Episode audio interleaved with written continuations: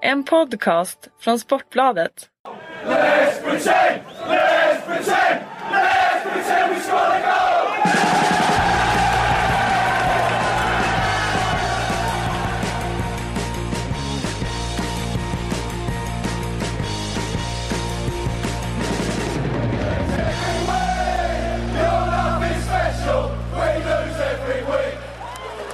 Hjärtligt välkomna hälsar vi då till Sportbladets Premier League-podd. Eh, podden som inte kommer vara helt fri från Silly. Det kan det liksom bli väldigt svårt att undvika. Men vi ska försöka att verkligen hålla det här till det som händer på planen och inte det som händer i eh, diverse läkarmottagningar, flygplansterminaler, eh, Faxmaskiner. faxmaskiner, styrelserum eh, och så vidare just nu utan det som faktiskt händer nere på gräsplanen. Men det blir lite svårt att eh, helt bortse från eh, en sån sak som att en Oxlade Chamberlain eh, springer runt och pysslar med någonting helt annat än fotboll i 90 minuter på Anfield och sen ja, egentligen i stort sett är klar för Chelsea dagen efter. Ehm, det är ju In- inte färdigt än men, men varför spelar man med, med spelare som uppenbarligen inte har huvudet där? Inledde med en 8-2 eh, seger i Arsenal, eller 8-2 förlust i Arsenal-tröjan. Avslutar med en 4-0 förlust. Ja, Det är stabilt. Ja det får man säga. Det säger någonting. Mm, Nej men det jag, jag håller med om det där med eh, Jag har faktiskt tyckt att eh, att det har märkts på honom i tidigare matcher också. Eh, bland annat i, i premiären mot, eh, mot Leicester. Jag tycker det syns ganska tydligt när en spelare tar väldigt många beslut som gynnar en själv. När man väljer att skjuta i lägen där man kan spela istället. Eh, och jag tyckte faktiskt att det, det märktes på honom ganska många gånger i den matchen. Eh, att han spelade mycket för sin egen skull. Och det är väl kanske inte så konstigt om man vill lämna. Eh, och nu verkar det ju som att det kommer hända också. Det där var Frida Fagerlunds ljuva stämma ska vi säga. Eh, presentera eh, Och jag bara vi som är här. utan Ja, nej det är helt okej. Kalle Karlsson, du är här också. Eh, jag heter Patrik Syk för er som eh, inte har träffat mig innan. Eh, det blev ju en ordentlig överkörning och det var ju lika mycket Liverpool som var väldigt bra. Sådär som Liverpool är när de tillåts springa runt och spela sig fram och få ytor bakom backar och så vidare. Men det var ju också ett Arsenal som var fullständigt bedrövligt. Ja, så var det faktiskt. De har gjort eh, rätt många matcher eh, de senaste 5-6 åren där eh, de har klappat igenom eh, fullständigt. Du nämnde 8-2 matchen här Frida. Eh, nu är det mer än Där gjorde de fem ändå två år mål. sedan. Eh, det var väl 2011 om jag inte minns fel. Men då kunde man ju titta på laguppställningen och se att det var väldigt många unga spelare som satte sin första fot i, i ligan överhuvudtaget i den matchen och inte var, alls var redo för att åka till Old Trafford i, i inledningen av den se, eh, ligaupptakten och, och möta ett United som då var fullpumpat av självförtroende. Nu var det ändå ett Arsenal som kliver in mot eh, Liverpool med eh, Ja, alltså det är ändå fullfjädrade etablerade spelare de har på plan. Eh, det såg Alexis, ut Alexis Sanchez tillbaks, till, Koscielny tillbaka. spelar. Precis. Och eh, ja, det såg ut som det var pojkar mot män. Det, det var som att det var två lag som sysslade med olika sporter. Eh, Liverpool gjorde väldigt mycket bra eh, och det är det där, man måste ju alltid sätta en motståndare på prov. Även om motståndarna är svaga defensivt så du måste ju i alla fall göra så att de ser svaga ut också. Det, det ska göras också, det gjorde de verkligen. Men eh, Arsenal alltså det var, det var smärtsamt att se. Det var eh, det är som att de inte var där överhuvudtaget. Ingen aggressivitet, ingen eh, liksom vilja att löpa, ta tag i saker. Och försvarsmässigt var de ju ja, överallt och ingenstans. Mm. Eh, och laguttagningen har det ju liksom pratats en hel del om förstås. Jag menar, man väljer att sätta eh, Kolasinac på, eh, på bänken. Man sätter eh, Lacazette på bänken. Danny Welbeck startar istället. Eh, spelar med jättehöga wingbacks mot ligans snabbaste yttrar. Alltså det, det, det blir så uppenbart även, även folk som inte är, är fotbollsutbildade på något sätt. Alltså vi lekmän vi ser ju också att men det här kunde bara gå på ett sätt. Mm, alltså jag tycker eh, Varför det, man, man ser inte logiken i det. Nej verkligen inte och jag menar jag tror att Wenger motiverade bänkningen av Lacazette med att han måste få tid på sig, eh, den här gamla klyschan. Eh, och i det fallet visst, visst att man bänkar Gjorde honom. mål efter tre minuter i premiären så jag vet inte hur mycket tid. Nej precis men visst att bänka Lacazette men att bänka Kolasinac. Ja. Vad, vad tänker han med där? Han är ju en av få spelare som faktiskt har visat någon som helst hunger i det här Arsenal-laget. De inledande omgångarna. Det är en sån spelare man behöver och framförallt är han ju duktig defensivt. Mm. Och en väldigt bra wingback. Jag, jag fattar ingenting just på den punkten. Nej. Nej. Man har ju inte insyn i allt och det där är något sånt där som man Ja. Men, men, men utifrån ser det ju väldigt märkligt ut när Bellerin spelar till vänster och, och Mm. är eh, eh, ja, inte alls hemma eh, liksom på, på den kanten. Han hade kunnat spelat honom till höger, han hade kunnat haft Kolasinac till vänster. Det hade defensivt i alla fall varit eh, mer naturligt att, få in lite styrka i Kolasinac på det sättet. man ju kunnat Eller sätta, Monreal. sätta en Oxlade Chamberlain på bänken då som Ja. uppenbarligen hade huvudet någon annanstans. Ja, det där vet man ju aldrig heller om, om man har eller inte. Jag menar James Milner skulle gå till Manchester City eh, och det var klart han gjorde en supermatch för Aston Villa och fick stående ovationer. Alltså du vet ju aldrig det. Du vet det med facit i hand och då kan du peka på att det här var idiotiskt och det var liksom, det borde man kunna räkna ut. Jag, jag, vet själv hur svårt det är. Alltså när du har facit i hand då är det lätt att säga det. Men eh, det finns ju andra eh, liksom det finns ju fler val som han har gjort i den här elvan och sammantaget så blir det ju väldigt märkligt. Mm. Lacazette på bänken, Kolasinac utanför startelvan när de behöver stänga till och ja, hans muskler hade behövts på Anfield i den här matchen. Ehm, så att det är klart att, eh, och det är sådär. Det, när du åker därifrån med 4-0 då kommer det ställas frågor. Mm. Eh, Det, det fanns en, eh, jag, titt, jag tittade på den här Match of the Day på BBC på kvällen och Martin Keown han var han var ju vansinnig förstås. Han, eh, han ser rolig ut när han är sådär arg tycker jag. Han är så jävla stor. Var lika arg som han var på Van Nistelrooy där på Old Trafford när han hade bränt den där straffen. Ah, riktigt så fysiskt blev det ju inte. Eller då Alltså, var han ju kanske inte arg, då var han mer uppumpad och glad över att han hade bränt straffen. Ja, det, precis. Det var, det, det var mer en återhållsam eh, eh, aggression här i, just ifrån Soffa. Man hade hittat en sekvens. Eh, och det är från eh, 1-0 målet. Och det är alltså Arsenal som har vunnit bollen i eget straffområde. Och slår ut den då på, på eh, Bellerin. Eh, en lång boll över eh, första pressen. Eh, var på Xhaka och eh, Oxlade Chamberlain står, Xhaka har gått iväg, han står och pratar med någon vid bänken. Och Oxlade Chamberlain han promenerar en bit bakom honom. De tittar överhuvudtaget inte på spelet. Be, eh, Beirin blir av med bollen, spelet vänder. Och Xhaka och Oxlade Chamberlain som ska, är två spelare som ska bidra defensivt. De ser överhuvudtaget inte det. Nej. De står och tittar på någonting helt annat. De, de är inte där. Efter ett tag, alltså det här, det är inte så att det blir en jättesnabb spelvändning här, utan bollen passas runt lite grann och, eh, eh, mellan Liverpool-spelarna innan Joe Gomez slår inlägget. Men först då, alltså först när eh, Joe Gomez får bollen andra gången, då har Oxlade Chamberlain upptäckt det här och börjat springa tillbaks. Men ändå, det är ju ingen riktig maxlöpning liksom, utan han är ju fortfarande tre meter ifrån situationen när Firmino nickar in bollen. Och det är så här, kan man uppträda så här på, på den här nivån i en, i en fotbollsmatch att man, man, är inte ens, man är inte ens deltagande på något sätt? Nej, mycket märklig inställning. Sen får man ju inte ta ifrån att Liverpool gör en fruktansvärt bra match. De hade väl förmodligen vunnit den här matchen. Eh, även om Arsenal-spelarna kanske hade skärpt till sig lite mer. Men, men det är som du säger, just den här inställningen och, och att när man, när man tappar bollen att man liksom går tillbaka. Alltså det, är väl en av de första grejerna man lär sig när man börjar spela fotboll. Att tappar du bollen så springer du minsann hem och försöker vinna tillbaks den. Mm. Såg ju ingenting av det. Nej. Helt, eh, som du säger, helt, helt tafatt.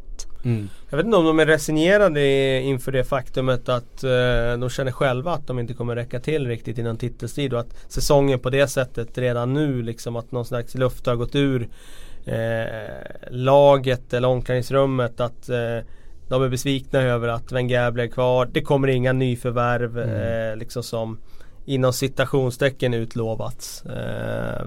Det är verkligen citationstecken här för jag vet inte vad, vem som ska ha utlovat det. Men det blir ju alltid en förväntan på att de Arsenal vet- ska göra det Ja, och de, den här de, sommaren. Och nu ska de satsa och nu kommer det lans lanseras nyförvärv. det här är väl, det är väl spelare som har gått till Arsenal för att de har eh, fått löften om ambitioner. Ja, man utgår ifrån det. Och sen vet vi ju att, att Arsenal också är den, den klubben i faktiskt hela världen som har störst eget kapital på banken. Det finns liksom, eh, dels finns ingen klubb i världen som tjänar lika mycket pengar på sina hemmamatcher. Eh, det finns heller ingen klubb i världen som har i, eget ihoptjänat kapital som sitter på en hög med pengar på det sättet som, som Arsenal gör. Det finns de med mycket rikare ägare som kan pumpa in pengar och så vidare. Men de har ju alla möjligheter att faktiskt agera på ett helt annat sätt. Jag menar det är den förväntan som finns liksom Mm. som byggs upp. eh, Och man, tycker, man, dem. ser, man ser supportrarna är frustrerade, de förväntar sig det här, men det här måste ju finnas hos spelarna också. Ja men det tror jag. Och de känner ju också att, eh, att truppen är eh, bräcklig. Att Sanchez inte vill vara där, det vet ju de, det är ingen hemlighet. Jag tror att sånt påverkar väldigt, väldigt mycket. Sen Mm. eh, tror jag att de också någonstans, eh, ja, det, det, de känner liksom, vadå då ska vi släppa Oxlade Chamberlain nu till en konkurrent? Vad får vi in istället? Alltså, eh, det finns liksom, jag tror att de är de skulle ju aldrig säga det utåt men jag tror att de själva känner, spelarna själva känner en uppgivenhet inför att Ska vi liksom börja förlora matcher Få uppförsbacke redan när den här säsongen startar För att vi inte ger oss själva chansen som klubb. Mm.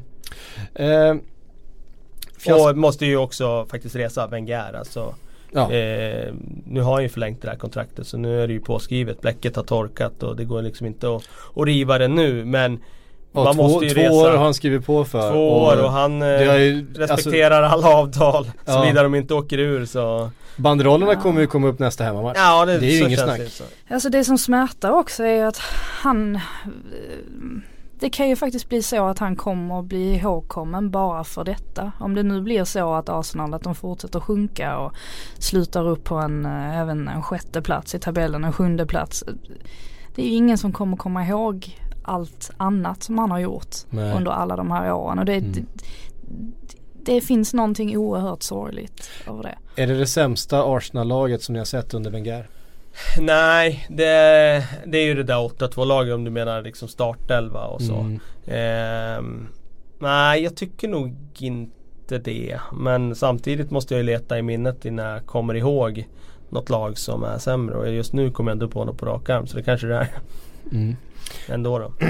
Det är ju också lite Lite oroande med att det här trebackslinjen som funkar i våras där Kanske inte var så mycket trebackslinje då utan mer deras vanliga uppryckning på våren. För Ja. att Ja, jag menar som det såg ut förra matchen. Det är, det är svårt att se att de kan fortsätta så i nästa match liksom. Och, utan det känns som att Någonting måste de hitta på där. Mm. Nu är det landslagsuppehåll och ett par veckor och, Ja, och fundera. lite. Mm. Eh, vi får säga någonting om Liverpool då som, fick, som gavs möjligheten att få spela ut sin eh, anfallsfotboll och fick bjuda på eh, hela sitt register verkligen. Eh, trion där framme, Firmino, Mané, Salah eh, firade ju ganska stora triumfer och, och alla tre fick göra varsitt mål och eh, Daniel Sturridge kom in från bänken och fick göra ett mål han också. Ja, det kan inte bli bättre. Eh, Alla där framme får näta. Det är ju det är så man vill ha, att de offensiva spelarna får leverera. Men bara Firmino sådär, det har inte varit så mycket snack om honom. Och det snacket som har varit, det har ju varit egentligen det där ja,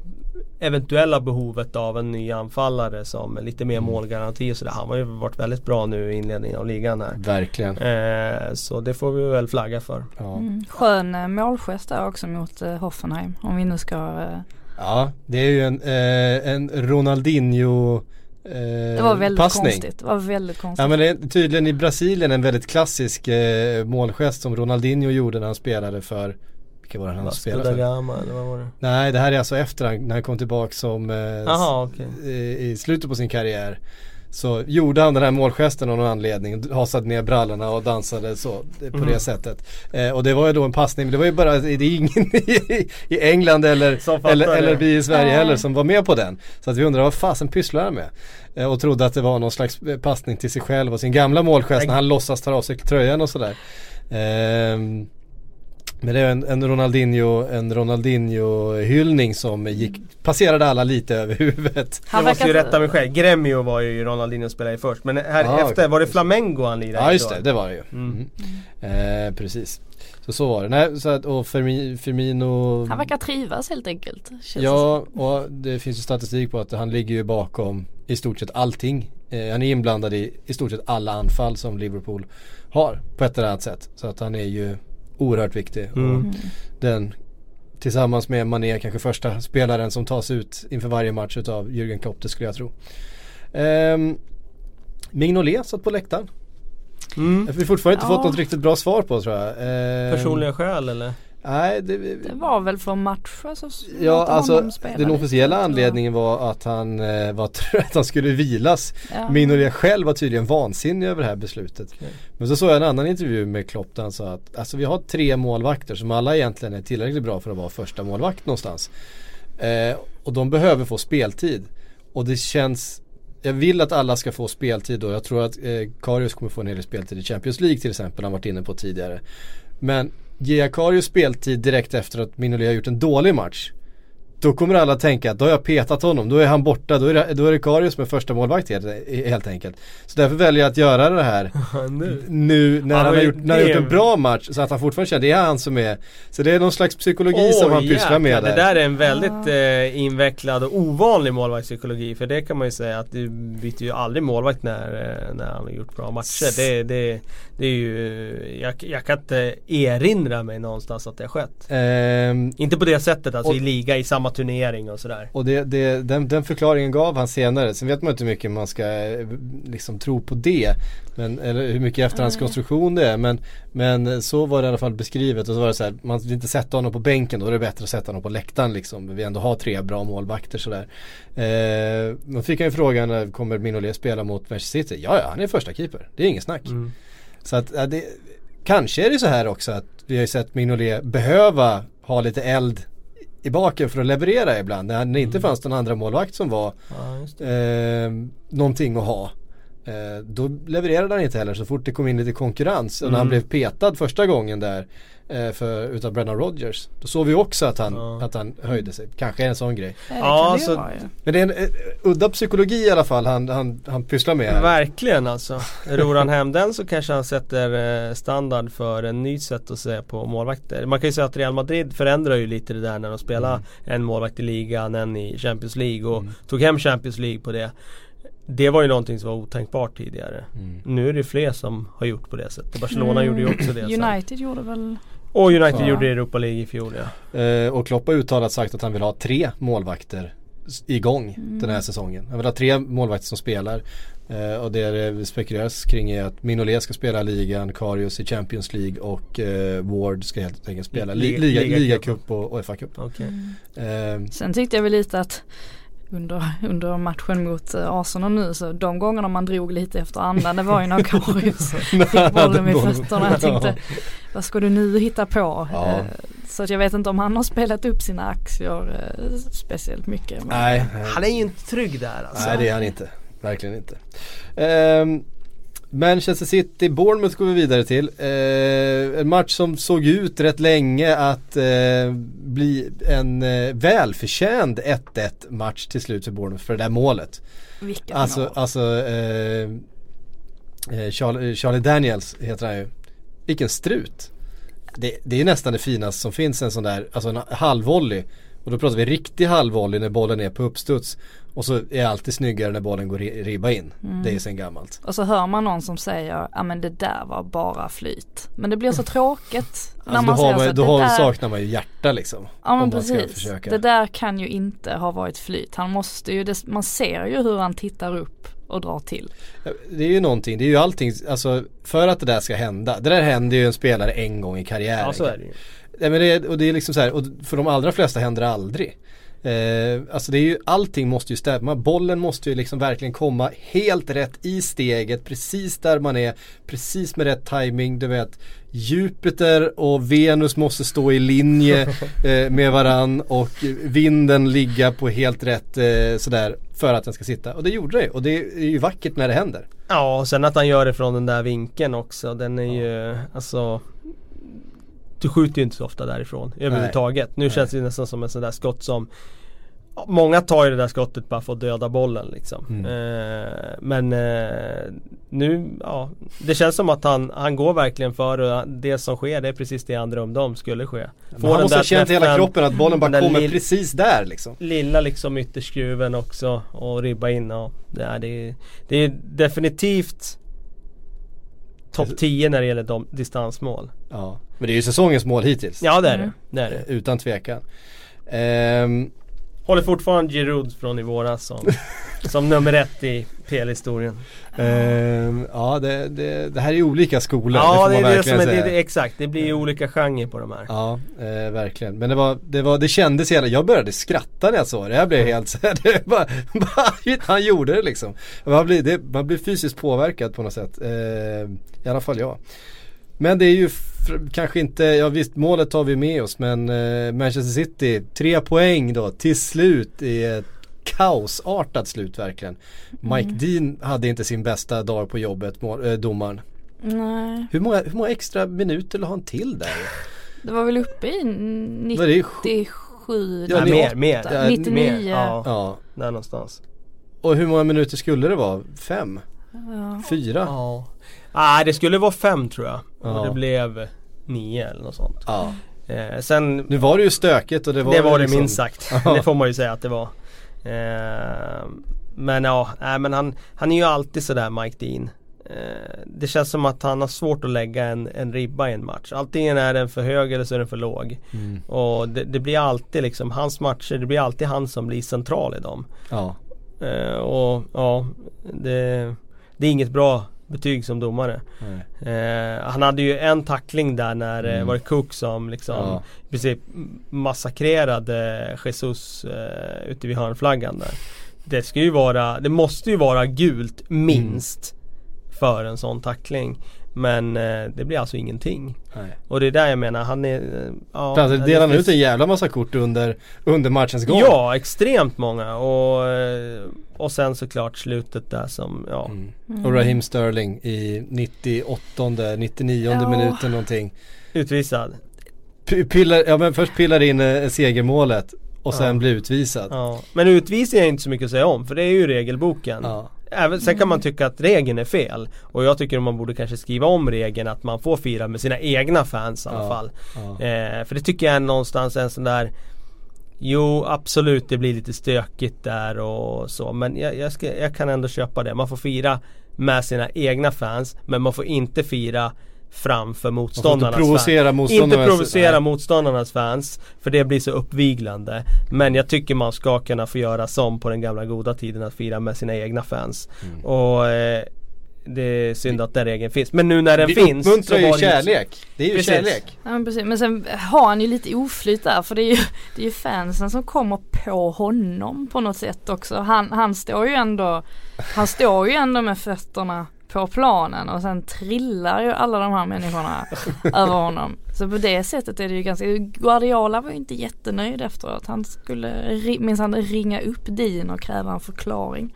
han. Så att eh, vi får se hur, Men har, har Guardiola varit helt nöjd någonsin i Nej sitt det liv? har han inte. Det har han nej inte, men det ringa upp så. folk sådär och liksom alltså, det berätta är lite sådär att man ska ringa upp domaren och, och prata vett igen om man precis har vunnit en eh, match på en övertidsminut som inte borde funnits.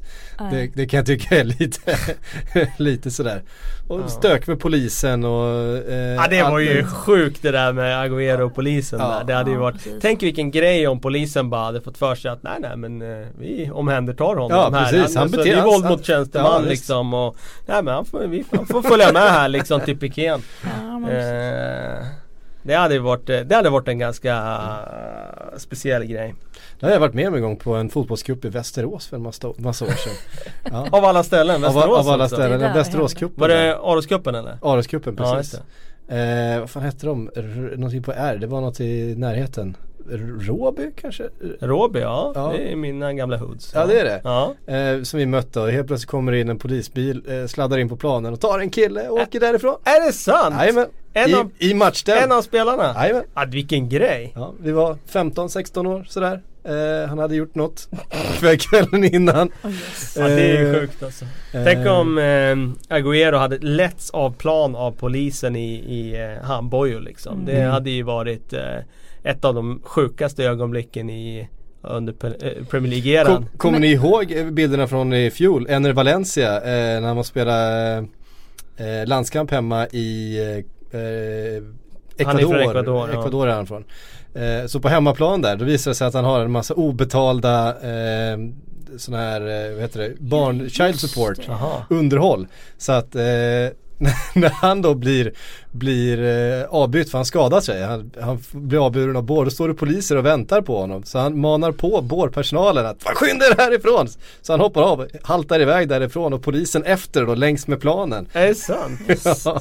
Ja, fruktansvärt roligt. Men, men där med Eh. Agüero, vet vi egentligen vad han gjorde? Alltså är det bara polisen som har sagt att han har slagit till Ja, honom jag i tror det är ansiktet väl- eller Det är vad? väl som alltid det. Man är ju inte Han var lite över, överladdad och, Han brukar och, väl ja. bli det rätt så. Jag minns, kommer att tänka på eh, den här sjuka tacklingen på Louis som han gjorde för, för ett år sedan. Ja, just det. Eh, Där, där han kom in. jag Det brinner, vad- det brinner ju det i huvudet ibland, det Han- gör det ju verkligen. Han har ju verkligen hett, eh, hett temperament. Som säga. sig bör när man är argentinsk fotbollsspelare. Mm. Det, det hör ju till. Eh, så att säga. 2-1 i alla fall och 3 poäng. Det är sånt där som ett lag som aspirerar på titeln får med sig. Precis. Eh, det är en jäkla skillnad i det här skedet av matchen. Framförallt när United är inne i ett sånt stim som de är. Gäller det ju att haka på för United kommer ju dippa under perioder absolut, också. Absolut. Nej, men det är klart att det är stor Ehm. skillnad på att få med sig poäng jämfört med att gå på två kryss och så blir det lite snack om att vad, vad händer just nu och, och si och så. Nu vann de och då, eh, då är det ja, eh, andrum här under det här uppehållet nu. Eh, dock skänker jag en tanke till eh, Eddie Howe som eh, står på tre raka Mm. förluster här nu och Och det Som gör gjorde en väldigt, väldigt bra match. Jättebra match Ja. faktiskt. Och Helt lyckades- fel motstånd att spela bra mot. Mm. Det- Ja. faktiskt. City är lite inbjudande till ett lag som eh, Bournemouth också för att eh, centralt så, så eh, körde de ju faktiskt över City i alla fall i första halvlek. Mm. Eh, det var han blev väldigt ensam där, Fernandinho ska sägas. För att eh, han fick ofta två gubbar på sig och det var, det smällde på rätt, de smällde på rätt bra Bournemouth centralt.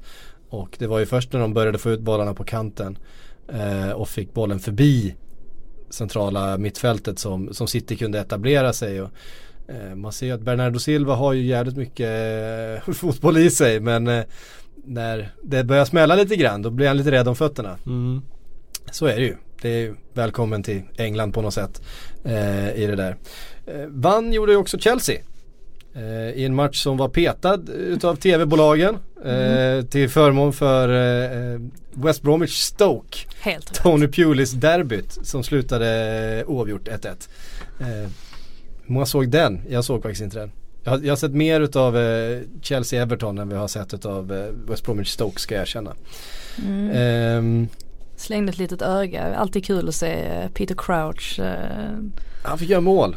precis komma in och rädda dagen. Ja. Det, har, 51 nickmålet i Premier League för Peter Crouch. det är Mm. ju helt sjukt faktiskt. Ja det är faktiskt sjukt. Nu var ju inte det här någon eh, något mål där han var uppe och segla i luften och vann en nickduell men eh, likväl med huvudet. Ja, han är ju väldigt skicklig på att styra den här bollen med pannan alltså. Det, eh, jag kan komma på hans, hans egentligen mots, motsats Tim Cahill. Eh, den kortaste nickspecialisten Ja. eh, som vi har sett. Han gjorde ju också fruktansvärt mycket mål på huvudet. Men just den här förmågan att kunna att verkligen kunna sikta med bollen och verkligen kunna få iväg nästan med högre tryck bollen från eh, Bollarna kunde komma som ballonginlägg på honom. Man kunde ändå sätta tryck på den liksom. Med pannan. Eh, den förmågan har ju Crouch också. Både sätta fart och placera. Den som har haft den, de absolut hårdaste nickarna det måste ju varit Rod sin Schulitz tid. hade stenhårda nickar. Alltså han hade ju Det var som när andra sköt ungefär. mm. Det var ungefär samma hårda. Alan Shearer hade också fantastisk, nickar. fantastiska nickar. Eh, han fick ju också, han fick ju för sig jobba rätt, med, med rätt hårda inlägg ofta så han kom flygande där. Men Rod Schullit hade en fin nickteknik, det, det hade han verkligen. Sitter 90-talisten här och nickar instämmande. Jag kollar YouTube sen. Eh, Det kan vi rekommendera. En, en annan som nickar bra det är ju han en Hegazi faktiskt. Han eh, mittbacken i West Brom. Han är ju Mm. livsfarlig på varenda fast situation. Det var ju dock han som kladdade här nu när, eh, När Crouch när gjorde Crouch målet. gjorde målet här. Mm. Men eh, det känns som han kommer knoppa dit några bollar. Mm. För de som spelar Fantasy och Premier Manager eh, så är det ett tips att eh, jag tror att han kommer att göra något nickmål. Egyptier va? Mm. Det Stämmer del av den här det. egyptiska eh, revolutionen just nu på eh, i- i Premier League. Ehm, men Chelsea i alla fall eh, skulle vi till och eh, tung hemmaseger mot Everton. Viktigt eh, efter den där premiären eh, så är det ju två riktigt tunga eh, segrar man har tagit först mot Tottenham och sen mot Everton. Mm, skönt för Morata också att få komma igång eh, Mm. ordentligt. Eh, det har ju inte varit helt lätt för honom säkert att när man ska komma in där och så ska han eh, ersätta Costa. Eh, det är ju inte någonting man gör sådär i en handvändning. Så att det är kul att han får komma igång med målskyttet och Mm. sätta dit den. Och William var eh, suverän. Alltså han var, det, ibland det, det är som fröjd att se William spela fotboll ibland. Det är som att han kan bara stå med bollen, han hittar en vinkel, han bara liksom tar sig därifrån hela tiden. Det, det, Glider runt lite. Han glider runt, han är eh, på ett väldigt brasilianskt sätt får man säga. Men lite sådär, alltså en William i den här formen, jag vet inte vad det är, vad är det för ålder på honom? Är han 27-28 nu? 88 va? Är han 29 då? Ja jag tror han är Eh. 88 men jag ska kolla upp det bara för det. Ehm, vilken spelare det är. Alltså, Det det, känns som att han är liksom eh, Han styr det där, det där anfallsspelet. I alla fall känns det som att han gjorde det i den här matchen.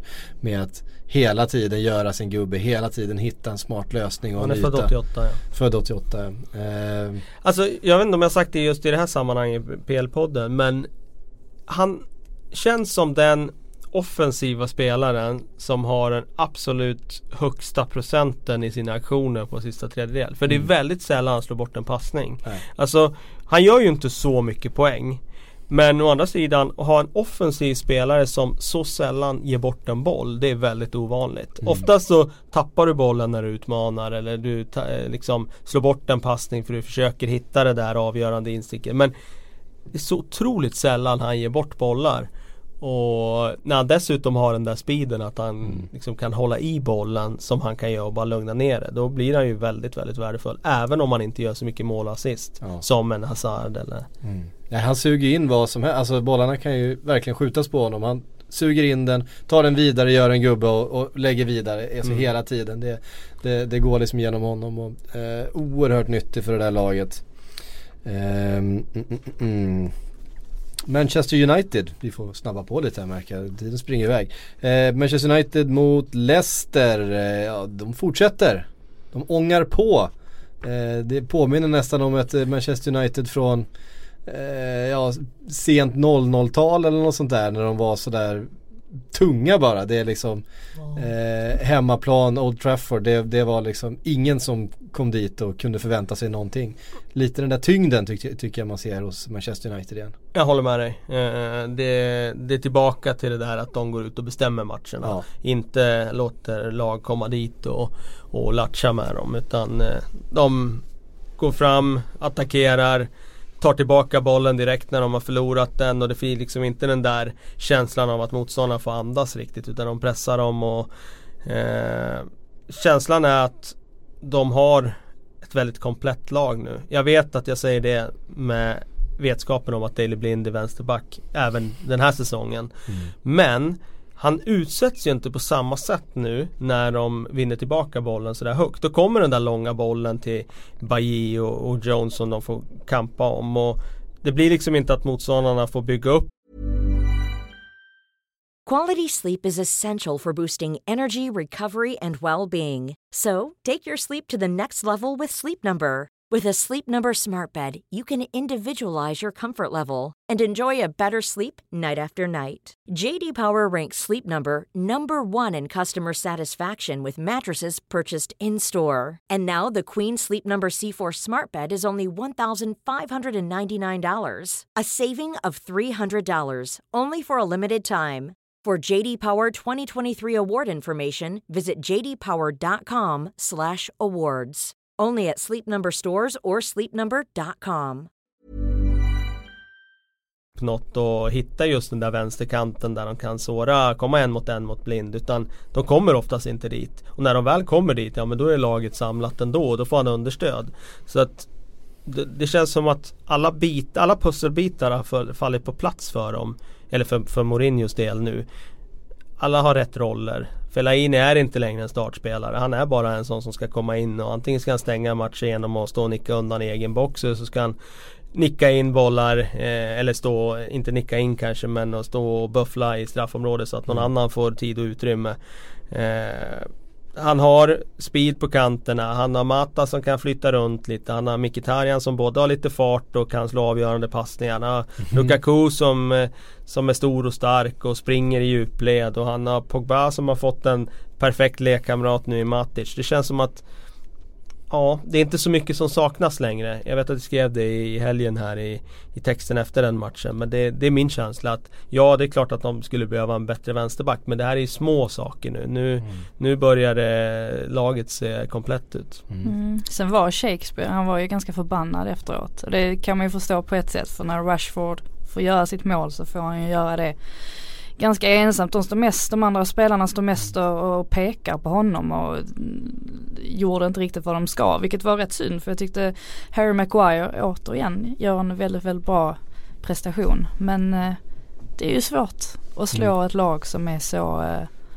känns så komplett och säger ju en del också när inhopparna kommer in och mm, gör mål. Verkligen. Det visar ju att man har en bänk som mm. äh, levererar och det är ju jätteviktigt. Sa ni Harry Maguires ankomst till, eh, till, landslaget nu? Kommer två sopsäckar. Ja precis, det var, precis, det var annat det var som än, Bränning uttryckte det i en värld full av, en fotbollsvärld full av Louis Vuitton eh, necessärer så, så kom, kommer Harry Maguire i två, två svarta, sopsäckar. svarta sopsäckar med sina prylar i. Ja, just det. det var jävligt udda. Det, ja. det hedrar honom. Ja, gör det. Eh, det måste ju vara genomtänkt. Ja, det, ja, det är imagebyggande. Ja, det, det. Han vet ju att Bränning kommer att tweeta om det liksom. Ja. Och, vet, och, han vet av... att vi kommer älska det. Ja. Ehm, och Fellaini fick göra mål igen. Mm. Han har en roll eh, igen. Kanske jag en mer, en, en mer ja, du, du är en Fellaini-försvarare, det vet jag. Är det, är det så? Ja, det, det... det här får du utveckla ännu mer nu. Gud, ja men du, du har gjort att, det förut någon ja, gång. Ja men precis, jag tycker men jag försvarar honom ännu mer. Annan, eh... Gör det ännu mer, än en gång. Jag vill höra än en gång. Men jag tyckte du sammanfattade det väldigt bra Kalle. När du sa det här med att han eh, är bra på huvudet i både eget straffområde och i eh, det offensiva straffområdet och kan röra om lite hur som helst. Det är Han ska vara plan B liksom. Mm. Ja men exakt, perfekt att slänga in. För startspelare, det skulle jag inte säga Nej. att han är i ett mittenlag egentligen som vill eh, spela fotboll själva. Nej. Men eh, som plan B, där har han ju absolut en funktion att fylla i alla lag. Mm. Och används han så, så nej men då köper jag det. Mm. Um, vi var inne på att eh, Manchester City hade tur, fick med sig de där tre poängen som eh, de fick kämpa länge efter. Tottenham däremot eh, mm. Tappade en trea till Burnley eh, efter att eh, Chris Wood gjorde mål som inhoppare sent. kom bara för några dagar sedan från Leeds. Mm, gjorde precis. ju massa mål förra säsongen för Leeds ju. Kommer ihåg att jag skrev om honom inför VM 2010, nu är vi långt tillbaka. Men mm. då var han ju glödhet talang på den tiden. Tillhörde West Bromwich vill jag minnas, var 18 år och var med i VM för Nya Zeeland. Och eh, det blev inte så mycket mer sen. Sen blev det en Championship-spelare av honom. Mm. Eh, men eh, ja, eh, nu lyckades han rädda en poäng. Mm. Eh, med det där målet och det bör väl betyda att han får fler chanser här framöver. Ska säga att Tottenham hade ju möjligheter att avgöra det här tidigare. Harry Vore Kanes, konstigt annars. Ha, ja, Harry Kanes augusti-facit håller i sig. Han har ju fortfarande aldrig gjort mål i augusti. Nej och nu är det inga fler matcher i augusti. I ligan va? För han har väl I gjort mål i ja. Europa Ja just det, det har. Precis, inga, li, inga ligamål i augusti. Mm. Eh, en notorisk trögstartad eh, spelare. Ja, har... Och ändå måste jag säga, vi betonar det för annars kommer väl eh, Erik hugga på så här. Men han har ju faktiskt varit bra spelmässigt. Det var han ju Ja. även i fjol. I fjol Ja. var han ju väldigt, väldigt bra spelmässigt vill jag minnas. Men gjorde inte mål. Nej. Och det är samma sak nu, att han har ju träffat stolpar och allt möjligt känns det som nu under de här tre omgångarna. Och Han Tom gjorde allt utom mål. Tom Heaton gör ju en supermatch också. Ja. Han gör ju flera räddningar man tror att, men så typiska Harry Kane-lägen. Han, han, du vet, han vänder upp och så sitter bollen hårt i, nere vid ena stolpen liksom där han alltid sätter dem. Men Tom Heaton var ju där. Han var ju där och petade bort dem flera gånger. Han gör ju sådana där fri, matcher. friläget, eh, man tycker att en Harry Kane förstås i form gör ju mål där. Men Tom Heaton är ute, det finns inte mycket, mycket nät att sikta på eh, vid det friläget. Så att, eh, Jag har inte funderat på det förut men man kan tänka om eh, de Gea lämnar för Real Madrid så känns ju Kasper Schmeichel som den Mm. naturliga ersättaren. Skulle Tom Heaton kunna vara den ersättaren? Han har ju ändå historia i Manchester United och sådär tänker jag. Mm. Ja alltså spelar han som han gjorde mot Tottenham då, då eh, är det ju klart att eh, han är en poängräddare. Sen är det ju en annan sak att vara målvakt i ett topplag jämfört att vara Mm. i Burnley liksom. Men eh, Jag satt och tänkte på engelska landslaget. ja där bör han ju eh, absolut vara aktuell. Pickford gick ju sönder Mm, eh, nu på, eh, under samlingen så att han, har- han är åkt hem igen. Eh, undrar fall det. Tom Heaton som de, för det är väl fortfarande Joe Hart va? Eh, Mm, det lär ju Butland, vara det. Butland är väl före Joe Hart nu? Är han det eller? Han är borde ju rimligtvis Jag vara det, tycker att han borde vara det. Alltså Joe Hart har ju inte inlett den här säsongen och vidare heller. Eh, precis som hela West Ham. Eh, det känns ju, vi kommer, vi, vi, vi kommer till dem om, eh, ja, en, bara en liten stund där. Vi ska ju konstatera att Wembley-spöket håller i sig.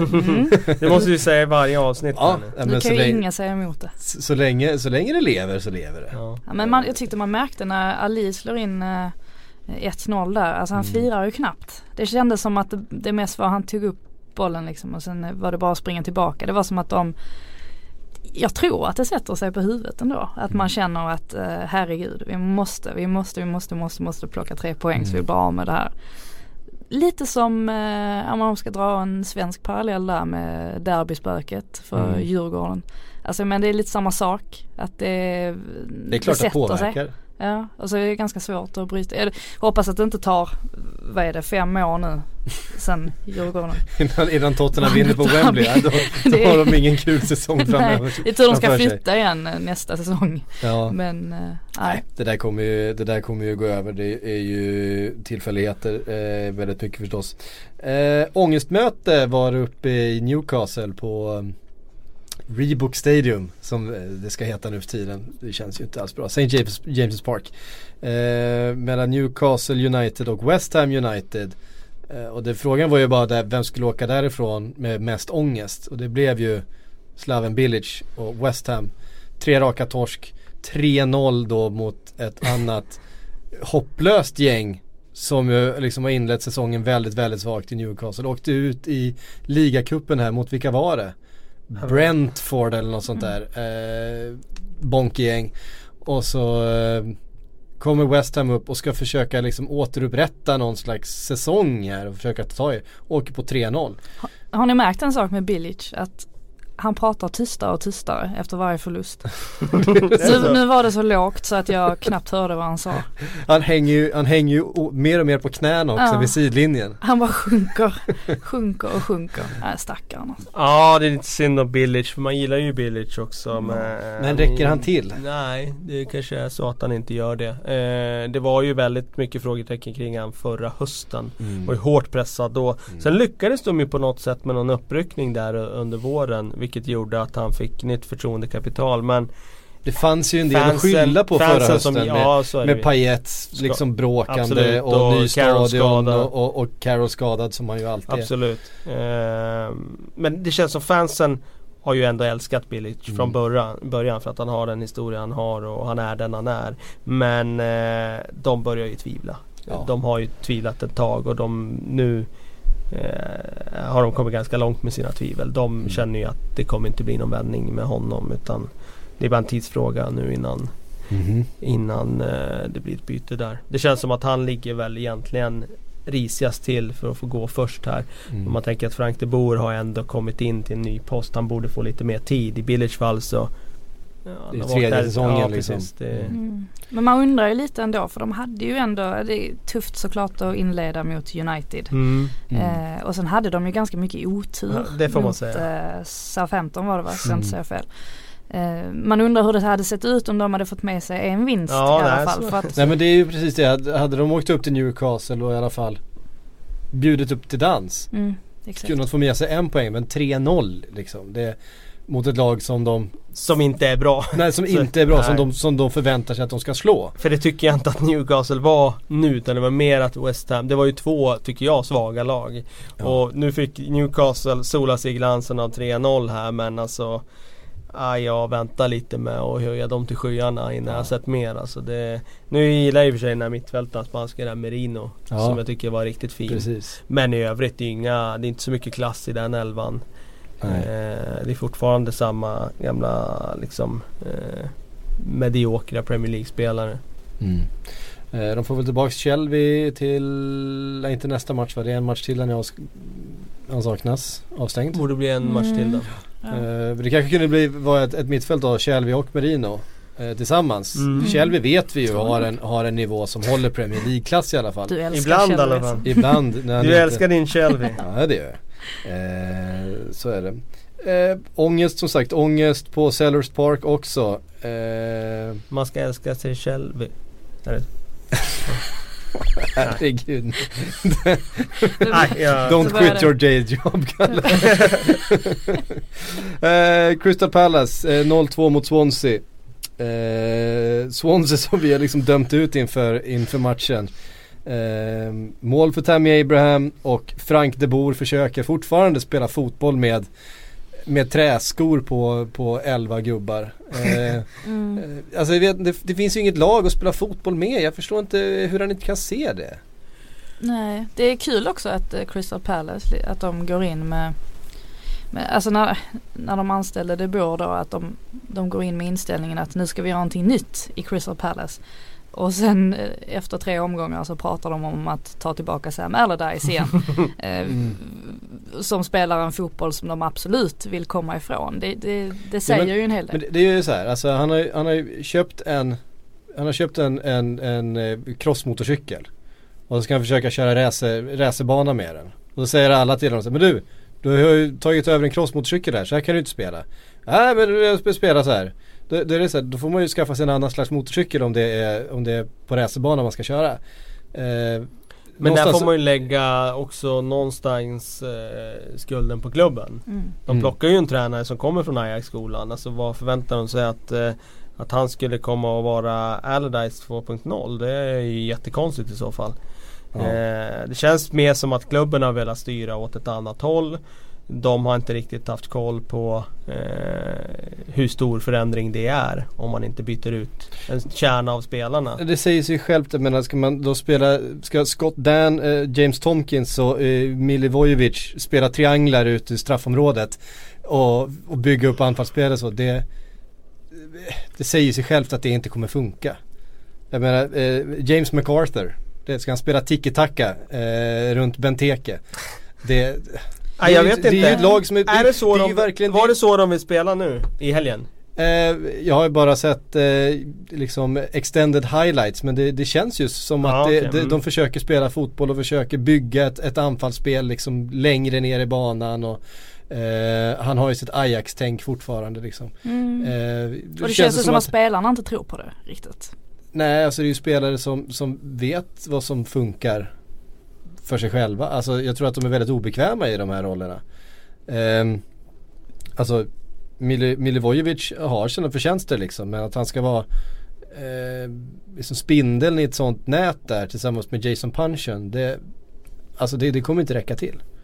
Det, jag vet inte. Det känns, det, och det känns som att de har ett lag som faktiskt funkar på ett annat sätt. Jag menar Crystal Palace om de skulle spela efter sina styrkor är ett väldigt svårslaget lag om de får till det. Visst nu är Zaha skadad. Eh, nu verkar det som att de ska sälja Townsend också. Eh, för att De Boer vill uppenbarligen inte spela med snabba yttrar eh, och slå inlägg på Benteke utan Benteke ska göra någonting helt annat. Mm. Men från början så tar jag över ett lag som är verkligen designat för en speciell, visst lite tråkig slags fotboll. Men det, det är Pulis och, och, och Sam Allardyce i första hand som har byggt det här laget liksom. Ja, tillsammans med, med Pardew då eh, däremellan. Mm. Men menar det, det, är inte Ajax liksom. Nej alltså man vet ju att livslängden för en Premier League-tränare är ju i genomsnitt oerhört kort. Minus mm. Wenger då såklart. ehm, mm. Men i det här fallet behöver han ju mer tid. Men det vill ju uppenbarligen inte Crystal Palace ge honom för annars hade de ju inte suttit i ett krismöte dagen efter den här matchen. Mm. Det, det, blir konstigt, det blir, det blir naivt och det blir liksom dubbla Ja men det är som att man vill flera saker samtidigt. Mm. Ehm, mycket märkligt agerande. Mm. Um, ja, jag, jag är förbryllad över, över hans envishet. För vi såg ju också när de spelade på Anfield när de faktiskt backade ja, hem och precis, spelade exakt. defensivt. Ja för det var det, därför jag frågade just eftersom Fotboll. de spelar ju betydligt mer defensivt där. Mm. Eh, men nu var det tillbaka till att ja. eh, spela offensivt. Ja som jag, som jag uppfattar det, som, som jag, har läst eh, i efterhand jag också. Jag försöker kolla i efterhand här. Se om det var så. Men, ehm, för att eh, det, antagligen känner de så att på hemmaplan Swansea hemma, Swansea hemma då ska vi kunna göra det. Ja. Eh. Sen är det det där, du måste ju också få ge det lite, alltså tre omgångar har gått, det ser inte bra ut att förlora hemma mot Swansea, jag köper det. Men måste ju också, om man nu gör ett sånt tränarbyte, det måste ju få ta lite tid. Jaja. Alltså innan man trycker på panikknappen liksom. Eh. Framförallt kan man ju tycka att de borde ha värvat lite i sommar. Mm, det kan man tycka. Att han borde ha fått plocka in då några gubbar som han vet De här kan jag lita på, den här typ, spelartypen vet jag kommer funka i mitt system Ja men har vi en van Arnholt, ja men han skulle kunna vara en bra eh, wingback i ett, i ett spelande lag. Det, det, skulle han kunna lösa det tror jag. Ja, vi har, det finns ändå några pjäser i det här laget som skulle kunna vara användbara. Eh, men vi vet ju till exempel en Benteke som är deras största eh, investering som klubb. Att han är en väldigt ensidig fotbollsspelare och att hans styrka är ju inte ett, eh, att stå och dominera och spela liksom, eh, kortpassningsspel på offensiv planhalva. Liksom, utan han ska ju stå inne i boxen och nicka in dem. Um, Så är det. Ja, vi får se. De Boer kan ju kanske följa Bilic eh, rätt snart här om eh, det, inte, det inte blir bättre. Vi tar frågor. Eh, Rekordmånga den här veckan tror jag. Ja, det, jag tror det var extra stort intresse nu. Vi ångar på. Det var väldigt mycket. Vad ska Arsenal köpa för att göra om det här? Det får vi snacka om på torsdag. Ja, det kan bli lite prat om det tror jag. Um, Bear Hellstream eh, skriver, finns det plats för Lukaku och Zlatan i samma elva? Hur skulle det se ut i sådana fall? Hmm, intressant. Mm. För Zlatan blev ju eh, presenterad och är klar nu. Ja det tror jag inte någon har missat nej. Patrik. Eh, jag, Man jag skulle säga så här. Nej det finns inte plats för dem i samma elva. Eh, men det är klart att i den enskilda matchen utifrån skadeläge och, och annat. Eller i det enskilda matchläget så kan det finnas plats för dem. Lukaku har ju spelat i Everton och utgått från kanten. Men jag menar nu har man lagt 900 miljoner på honom. Varför skulle de flytta ut honom på kanten för? Eh, jag kan inte se det framför mig. Det är inte så att de, de saknar bra yttrar heller utan de har Nej. bra yttrar idag som sitter på bänken. Så att Nej, jag ser inte det framför mig och jag tror inte alls på någon liksom eh, tvåmannaanfall. Jag tror inte på Zlatan i någon nummer 10-roll även om det är kittlande teoretiskt så ska man komma ihåg José Mourinho ratade Mata i Chelsea för att han var för dålig defensivt i nummer 10-rollen. Jag kan aldrig tänka mig att han ser Zlatan spela defensiv spel och ta den arbetsbeskrivningen som han kommer kräva då i en nummer 10-roll. Så nej, det kan jag absolut inte heller se utan jag tror att det är så att Zlatan kommer vara tillbaka efter nyår. Han kommer inte vara, det kommer ta tid. Korsbandsskador är luriga. Det kommer ta tid innan han är tillbaka liksom i full, eh, full sula. Och har han tur då så kanske det har kommit någon öppning åt honom i någon form. Någon har gått sönder eller någon är ur form eller någonting. Annars så tror jag han får nöja sig med att hoppa in. Mm, intressant också att se om, eh, om han accepterar att bli den här supersubben som typ eh, Giroud är. Om Zlatan själv tycker att han är för stor för att vara den spelaren eller om han faktiskt går med på det. Ja. Det är inte osannolikt att, det, att det, han kan Det där är en jätteintressant eh, diskussion för han har ju aldrig liksom varit en bänkspelare mer än under en kort tid i Barcelona. Mm. Och ja, kanske i början där Ajax-tiden då. Men förutom det har han ju aldrig varit det på det sättet. Och Zlatan är ju ett super super super proffs i sättet han tar hand om sig själv och allt med inställning och det där. Men är han superproffs på det sättet att han kan sitta på bänken nu i ett United och ta sina 10 minuters inhopp i 80 minuten. Jag vet inte. Men samtidigt så han får ju en möjlighet att vinna titlar med en stor klubb trots att han är 36 år och kommer tillbaka från en korsbandsskada. Alltså någonstans kanske de har sålt in det och att han har accepterat det. Jag vet inte. Mm. Eh, vi kanske ska prata slutelvan då istället för startelvan. Ja, för, som Hamrén. För Zlatan. eh, en, en, Det- sämsta. Svårt att sälja in det till Zlatan tror jag. Ja, Slutelvan. Ja. Man saknar Erik Hamrén Ja ibland. faktiskt, det gör man ju. Gör man det? Ja. Ehm, Nej det gör man inte. Anton Johansson eh, undrar hur många mittbackar i Premier League är bättre än Erik Bailly? Oj. Harry Maguire. Just det. det var en alltså. Det var bara han. Michael Keane. Ja okej, ja. Nej men eh, alltså han är ju sån där så när han är bra då, är, då, då äger han ju eh, och är väldigt dominant. Så då ser han ju ut som typ världens bästa back. Eh, men han eh, känns också som en sån där försvarare som kommer Han är lite fladdrig då. då. fladdrig Ja. och ge Mm. bort något mål här och där. Så att eh, nej jag skulle nog säga att det finns bättre mittbackar i, i ligan. Just nu kommer jag inte på någon som är mer formstark och alltså här idag. Så, men eh, jag ska inte säga att han är den bästa. Nej. Jag tycker fortfarande att kompani är den bästa mittbacken i ligan. Ja alltså en, en Han är ju topp- all- han- toppformad kompani är nog den bästa mittbacken. Men det var länge sedan han var där så det är ju Ja. frågan om man kan eh, ratea han på det sättet nu. Ja. Han har inte Eh, varit det på fem år.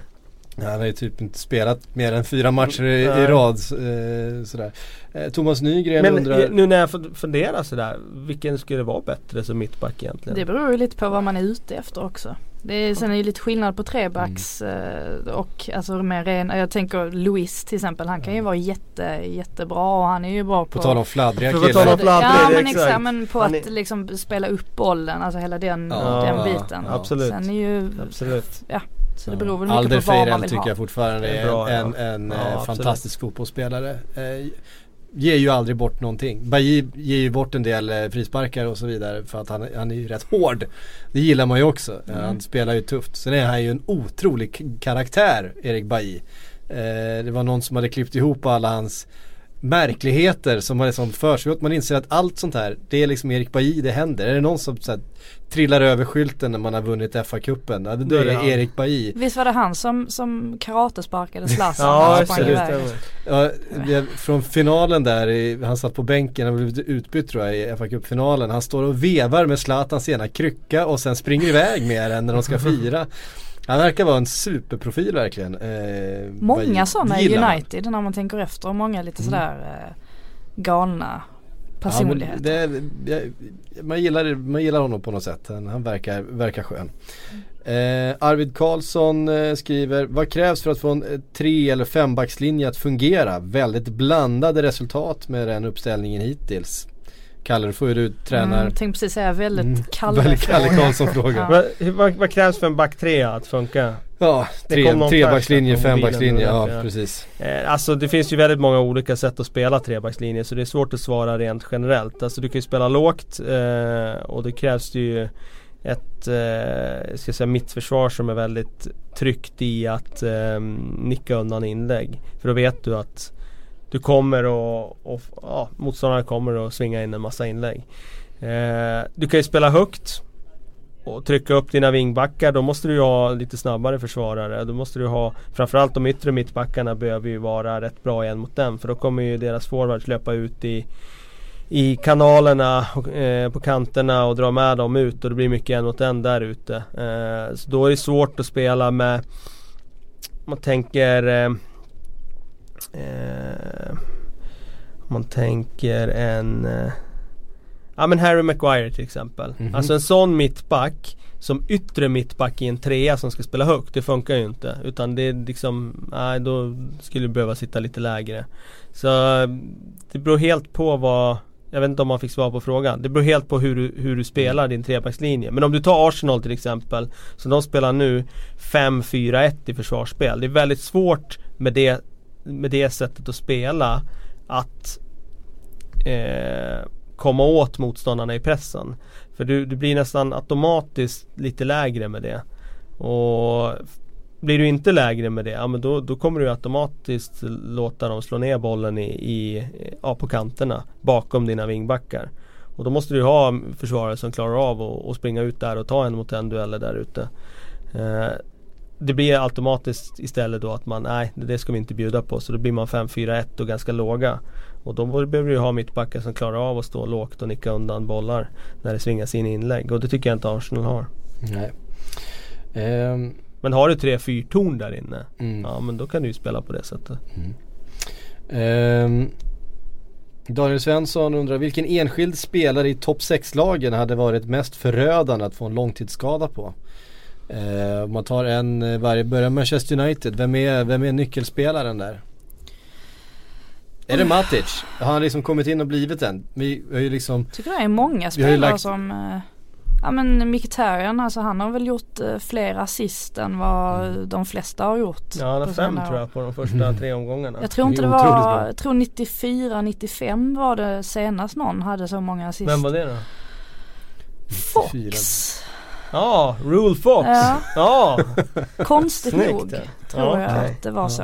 Uh, Hur gammal var du då? Då var jag ett och ett halvt år ungefär. Lät jag som att jag kom ihåg den här tiden? Ja, ja, ja det är klart du har koll på ja, Det är helt rätt. Det är helt rätt. Eh, nej men det finns ju många i, i det laget som är, som är viktiga. Mm. Svårt man känner ju att utan. hade man plockat ur Lukaku ur den här ja, eh, ekvationen just nu så försvagar man ganska ja, rejält. Ja. Eh, tittar man på Arsenal så är ju jag vet inte, det, jag vet Arsenal-supportrarna vill ha bort allihop just nu ja. men, men Peter Käck är ju fortfarande Peter Käck Alltså Sanchez är det ju när han är i form ja. men det är han ju inte nu och nu har han inte huvudet på plats heller så det är ju inte han längre Sen vill man ju tro att det är Koscielny som, eller det, mm. det lanseras ja. ofta att det är han när han är borta men nu såg det inte så jävla mycket bättre ut med han på plan heller mm. eh, Men jag skulle nog ändå säga Koscielny, om man ser historiskt så har de varit ett helt annat lag när han varit borta mm. City, vem knyter ihop det? Tyckte David Silva eh, var faktiskt eh, väldigt bra, hans framspelning till Gabriel Jesus i kvitteringen där mot... Eh, ja, mot, fin. Eh, ja, den var, den var väldigt fin. Eh, det kan vara Fernandinho ändå. Ja det är det ja, nog faktiskt. Nu i år är det ja. nog det. För det finns ju, fler, annan, finns ju fler offensiva mittfältare i laget som Och de kan ju inte ta någon annan till den rollen riktigt. Nej. Det är typ att sätta upp John Stones där. Ja, eller Yahya Touré kommer in. Och... Ja just det. Ja, på tal om lata mittfältare. Eh, I Liverpool då? Oj, där känns det också helt plötsligt som att det finns många. Ja, Mané va? Ma Mané känns ja. ju att det eh, skulle bli drastiskt ett ja. annat lag om ja, han skulle faktiskt. försvinna. Det känns som det. Tottenham hade man ju sagt Harry Kane men jag skulle faktiskt vilja säga Dele Alli. Ja, Nej jag säger Kane ändå. Säger Ali. Trots att han inte gör mål i augusti så säger jag Kane ändå. För att han bär ju ändå anfallslinjen där framme. Mm. Men eh, det är klart att och Chelsea. De är nyckelspelarna, Hazard. det är Hazard. Ja, jag tycker det. Ja. Kvalitetskille. Får man ändå eh, säga. Mm. Lukas Larsson vill att vi ska ta ut månadens spelare för augusti. Okej. Okay. Mm. Finns mm. några. Ja, Finns några att uh, plocka efter det här. Manchester United borde ha ett par kandidater. Kan man tycka. Ja, Mkhitaryan är ju mm. såklart en. Mm. Eh, Pogba skulle jag också kunna se. Mm. Eh, så det är väl ja. de två från United tycker jag som har stuckit ut. Ja. Um, ser vi någon annan? Det är svårt att plocka någon från Arsenal kan man tycka. Ja, nej det går ju, det måste ju vara något av de lagen som är i toppen. Så jag mm. funderar nu. Det är Huddersfield, United eller Liverpool som är där uppe och har mest poäng. Precis. Det blir ju ofta det. Sen kan det ju vara någon annan som har stuckit ut också. Men oftast ja. blir det ju de från de lagen som har gått bäst den månaden. Mm. Liverpool, vem har varit bäst där? Är det Mané eller? Mané eller Firmino. Mm. Ja, Firmino. Han har varit väldigt bra. Och i Huddersfield är väl Mo. Ja, det är Mo ja, ja precis. Säga Fort, han fortsätter leverera. Lite, lite överraskning sådär. Ja. De andra kunde man ju ändå tänka sig att de kanske skulle leverera men mm. han har väl varit en glad Ja, ska vi säga Moj då? Bara för, att, bara för att han kommer inte få så många andra chanser. Nej, han är ju en riktig klasspelare. Alltså, ja. Det är inget man bara säger så. Alltså, han är ju riktigt bra. Man ser mm. ju alltså vilket huvud han har och jobbar hårt och sådär. Det är ju, jag säger inte det skulle vara tråkigt om man gjorde en Steve Sidwell, gick till ett större lag och bara Mm. ruttnade bort. Men jag hoppas han är kvar i en miljö där vi får se han lite mer. Inte bara den här säsongen utan även framöver. För att det är en riktigt bra mittfältare. Mm. Skönt att du nämnde Steve Sidwell. Ja, vi fick in det i den här podden också. Slapp, slapp jag göra det? Ja just det. Eh, Fan varför gjorde jag det? För Varför bjöd jag på den för? Ehm, Alltså eh, det här är till dig Kalle, vi har ju Ja. varit inne på det men du, du får ni tillsammans nu får ju ta över.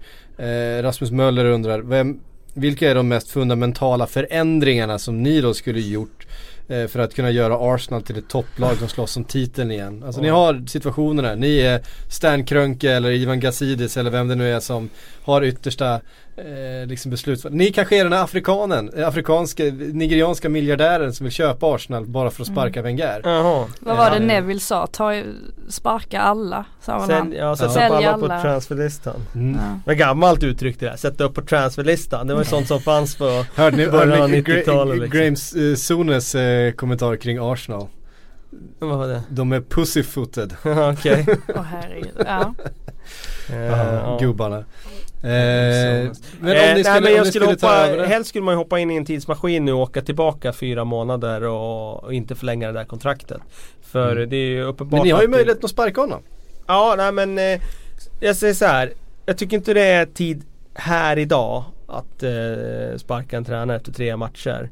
Men det är klart att om det fortsätter så här nu en, några veckor fram eller månad fram här och så. Då, då kanske det är där vi ska göra förändringar. Jag tror att Frågeställaren frågar ju efter att göra till topplag. Jag tror att det behövs en liksom eh, total renovering och då kom, måste det börja och sluta med mannen högst upp nu som bestämmer allt, som lägger upp allt och som gör allt. Eh, och Wenger måste eh, ersättas av någon som kommer in med nya idéer, ny energi och få bort det här att man har fastnat i gamla hjulspår.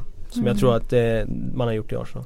Antar att det kommer bli lite skönare för honom också efter torsdagen. När han faktiskt, oavsett om han får in några nya spelare så vet han i alla fall vilka som kommer stanna. För det Mm. måste också eh, kännas lite jobbigt att inte riktigt veta vilka som kommer vara kvar och vilka som inte kommer vara det. Ehm, och sen hade jag satt in Kolasinac också. ja, hade ju spelat som ägare alltså? Hade du gått in och bestämt det som ägare? Nu var vi ju den här Ja, eh, investeraren. Det tycker Ja. jag, det, det tycker jag ni gör helt kan man väl rätt i. sätta som krav. Ja. Mm. Ja, det tycker jag ni gör helt rätt i. Hörru ni, det, Kolasinac eh, nummer 10 roll, fri roll på mittfältet. Absolut. Ja. eh, det var allt vi hann med den här tisdagen. Vet ni vad, på torsdag så är det deadline day. Som ni förstås kan följa här. Frida, du kommer sitta ganska många timmar i eh, tv och Mm.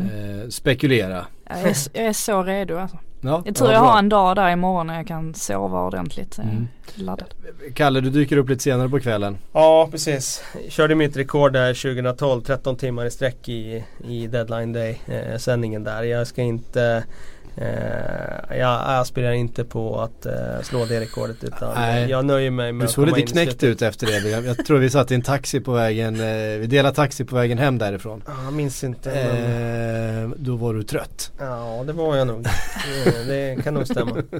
Eh, vi kör inte riktigt så länge på torsdag heller. Vi har begränsat det. Vi kör igång vid klockan fyra. Så ni vet, om ni sitter där vid klockan 12 och undrar varför det inte händer något. Vi kommer göra nyhetsuppdateringar under dagen. Så eh, ni kommer få titta på oss ändå. Men sen vid klockan fyra så kör vi live och så hela vägen in i, in i kaklet. Som vi brukar säga. Ehm, blålampan är med och bränning kommer sitta där. Vi ska, eh, ja, ni kommer känna igen det helt enkelt. Hörrni, tack för att ni har lyssnat. Vi hörs om en vecka igen.